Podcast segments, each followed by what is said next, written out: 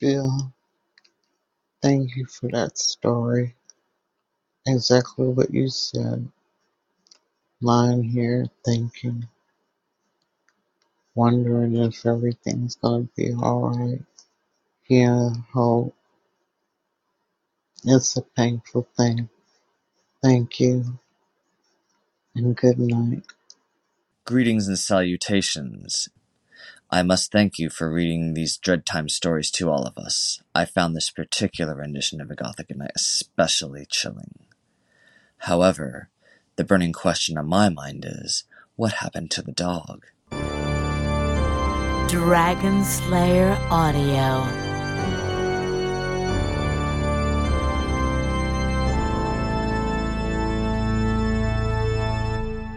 Good evening. This is Bill Oberst Jr. Welcome to the Moonlit Library. I beg your pardon. I'm still a little groggy. I should explain. The strangest thing just occurred moments before you came in. I was sitting here at this great wood table in the center of the library on this Egyptian carpet, waiting to read to you watching the moon rise two stories up through that floor to ceiling window in the great east wall there. I had tonight's selection all picked out, laid in front of me, when I heard something that I've never heard in all the time since I woke up and found myself in this old library. My friends, I heard a knock at the door. No one knocks at that door. No one has ever knocked since I've been here. Those heavy oak double doors there at the front entrance of the library, you can see they're covered in cobwebs. I doubt if they've been opened in centuries. But there it was, a sort of rapping, stronger and stronger. So I got up. I, I waded in through the cobwebs and uh, I lifted the heavy bar and forced the doors open. God, what a screech! And they opened out onto the night, and I beheld a most singular figure, my friends. There she was, standing in the moonlight, a, a great gray cowl draped over her head for it was an old, old woman, a serpent's head staff in her gnarled hands, for that's what she had been rapping at the door with. She said nothing. She just stared. And I stared. I didn't dare speak. Her eyes. Her eyes well, her eyes weren't old like the rest of her. You see, her eyes were. They were familiar. They were young. They were old, all at the same time. They were eyes that you could not help but fall into.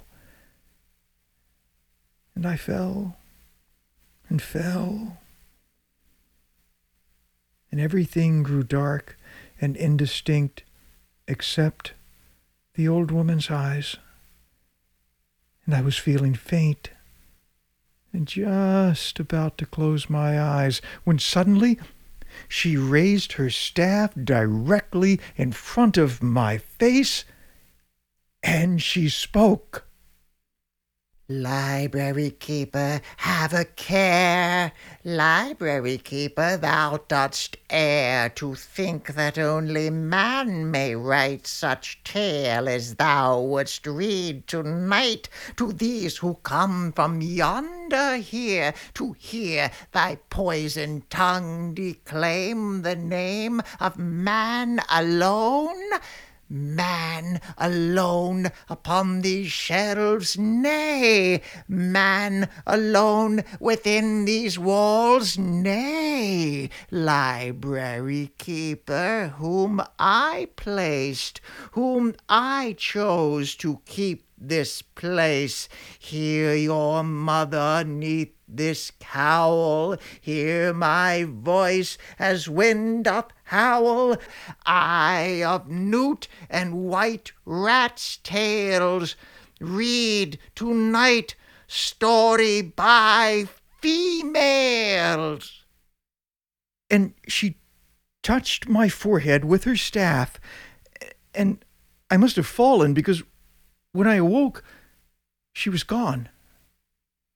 She was gone. And the door was barred again, and the cobwebs were thick over those doors again, as if they'd never been opened. A dream? No, no dream. Look out there. Look through that great east wall moon window. You see her? On the hill, silhouetted in the moonlight, sitting among the belladonna flowers, her staff raised high to the moon. I think she's waiting. And I think we'd best not disappoint her, my friends. So you'd best settle into your place of rest and turn down the lights, and I'll read to you for a while, just till you're drowsy. I'll read to you from the mother of all female Gothic authors. Yes, Mary Shelley, 1818. You know the title, but you may be surprised by the power a woman can wield even after 200 years in the grave. A passage from the diary of Victor Frankenstein. Who shall conceive the horrors of my secret toil? I have dabbled among the unhallowed damps of the grave. I have tortured living animals, all but to animate lifeless clay. My limbs tremble. My eyes swim with the remembrance. A resistless, frantic impulse urged me forward. I lost all soul, all sensation, but for this one pursuit. It was a it was a passing trance. The dissecting room in the slaughterhouse furnished my materials, and often did my human nature turn with loathing from my occupation, but urged on by an eagerness which perpetually increased, I brought my work to conclusion. It was a dreary night of November. With an anxiety that almost amounted to agony, I collected the instruments of life around me that I might infuse a spark of being into the lifeless thing that lay at my feet. It was one in the morning. The rain pattered dismally against the panes. My candle was nearly burnt out when I saw the dull yellow eye of the creature open. It breathed hard. A convulsive motion agitated its limbs. How can I describe my emotions at this catastrophe? How can I delineate the wretch whom with such infinite pains and care I had endeavored to form?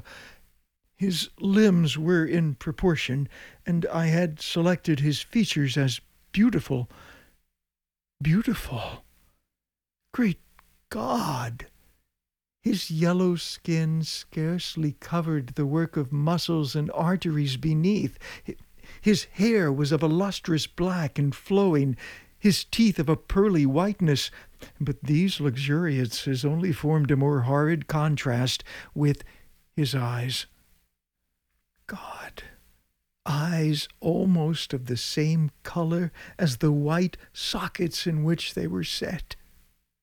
His shriveled complexion, his straight black lips. I had worked hard for nearly two years for the sole purpose of infusing life into an inanimate body. I had deprived myself of rest and health. I had desired this thing with an ardor. And now that I had it, the beauty of the dream vanished. His jaws opened, and he muttered some inarticulate sounds, while a grin wrinkled his cheeks. He might have spoken, but I did not hear. One hand was stretched out to detain me, but I escaped and rushed downstairs. I took refuge in the courtyard, walking up and down in the greatest agitation, listening attentively, catching and fearing each sound as if it were to announce the approach of the demoniacal corpse to which I had given life. No mortal could support the horror of that countenance. A mummy endued with animation could not be so hideous as that wretch.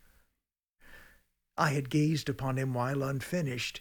Yes, he was ugly then, but when those muscles and joints were rendered capable of motion, it became a thing such as even Dante could not have conceived. Mingled with horror, I felt the bitterness of disappointment, of dreams that had been my food for so long a space, now become a hell to me. Drenched by the rain which poured from a black and comfortless sky, I hurried on, not daring to look about me or behind me, like one who, on a lonely road, doth walk in fear and dread, and having once turned round, walks on, and turns no more his head, because he knows a frightful fiend doth close behind him tread. So speaks Victor Frankenstein, but of course he does not escape his creation, although he tries. He goes mountain climbing in Switzerland. From Victor's diary. It was nearly noon when I arrived at the top of the ascent. For some time I sat upon the rock that overlooks the sea of ice. A mist covered both that and the surrounding mountains. Presently a breeze dissipated the cloud, and I descended upon the glacier. What awful majesty! As I gazed on this stupendous scene, my heart, which was before sorrowful, now swelled with something like joy. When suddenly I saw a figure at some distance, advancing towards me with superhuman speed, bounding over the crevices in the ice, its stature exceeding that of man. I felt a faintness seize me. It was the wretch whom I had created. I trembled with rage and horror. I resolved to wait his approach and then close with him in mortal combat. He approached. His unearthly ugliness was almost too horrible for human eyes, but I recovered. Devil! I exclaimed. You dare approach me? Begone, vile insect! Or better, stay, that I may trample you to dust. I expected this reception, said the demon. All men hate the wretched. How much more then must I be hated, I who am miserable beyond all living things? Yet you, my Creator, detest and spurn me, thy creature, to whom you are bound by ties only dissoluble by the annihilation, the death of one or the other of us. You would kill me. How dare you toy thus with life? Do your duty towards me, and I will do mine towards you and the rest of mankind. If you will comply with my conditions, I will leave you in peace. But if you refuse, I will glut the maw of death until it be satiated with the blood of all whom you hold dear. Abhorred monster, I said, wretched devil, you reproach me with your creation? Come then, come on then, that I may extinguish the spark which I so negligently bestowed. Come to me. My rage was without bounds. I sprang on him, impelled by all the feelings which can arm one being against the existence of another, but he easily eluded me. Have a care, Frankenstein. I will work at your destruction, nor finish until I desolate your heart so that you curse the hour of your birth. You must, you will create for me a female with whom I can live. This you alone can do, and I demand it of you. I demand it of you as a right which you must not refuse. You demand? I replied, and I must not refuse. I do refuse. I do refuse, and no torture shall extort a consent from me. You may render me the most miserable of men, but you shall never make me base in my own eyes. Create another like like you, whose wickedness might desolate the entire world? I will not. What I ask of you is reasonable, Frankenstein. It is moderate. I ask a creature as hideous as myself. That small gratification shall consent me. We shall be monsters cut off from all the world, but on that account we shall be more attached to one another. Our lives will not be happy, but they will be harmless and free from the misery I now feel. My Creator, my Father, make me happy. Let me feel gratitude toward you, my Maker. Devil, cease, cease! Do not poison the air further with your sounds. You have your answer. Leave me. I go, but remember, Father, I shall be with you on your wedding night. Ah! I made to seize him, and would have done it, but he was gone, and all was silent again. Only his words remained and they ring yet in my ears. I will be with you on your wedding night.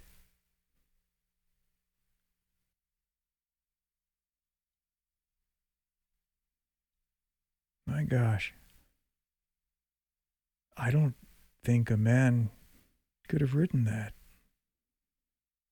Not in 1818. Do you?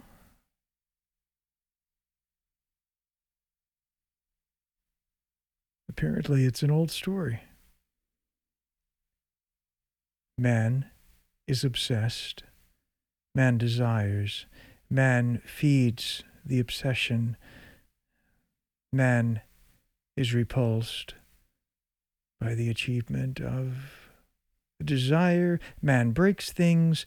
Man walks away from the mess. Man is surprised. Always surprised to find that the mess follows. I shall be with you on your wedding night. Yes? Yes, you will.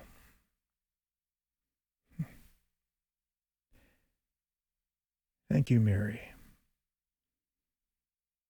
Yes. We shall have more female authors of Gothic tales in future broadcast. We must. Yin and yang. We are both bound up inexorably in one another's existence. You can leave a free voice message with your response to this or any episode. Just go to speakpipe.com slash Bill Oberst Jr. at speakpipe.com slash Bill Oberst Jr. I'd love to hear from you. But for now, the books are all back on the shelves. The moon is high. And the hillside, out there through that great east wall window, the hillside is empty. She's gone. For now. There's only a small wind stirring the bed of belladonna nightshade up there on that hill. So beautiful.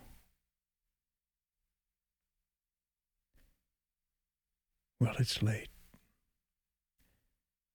It's late. Time for sleep now. From an old library keeper in an old library on the edge of a precipice, on the edge of a forest, on the edge of the world. I wish you very sweet dreams. Sleep well. And remember, it's always midnight somewhere. And in someone's soul.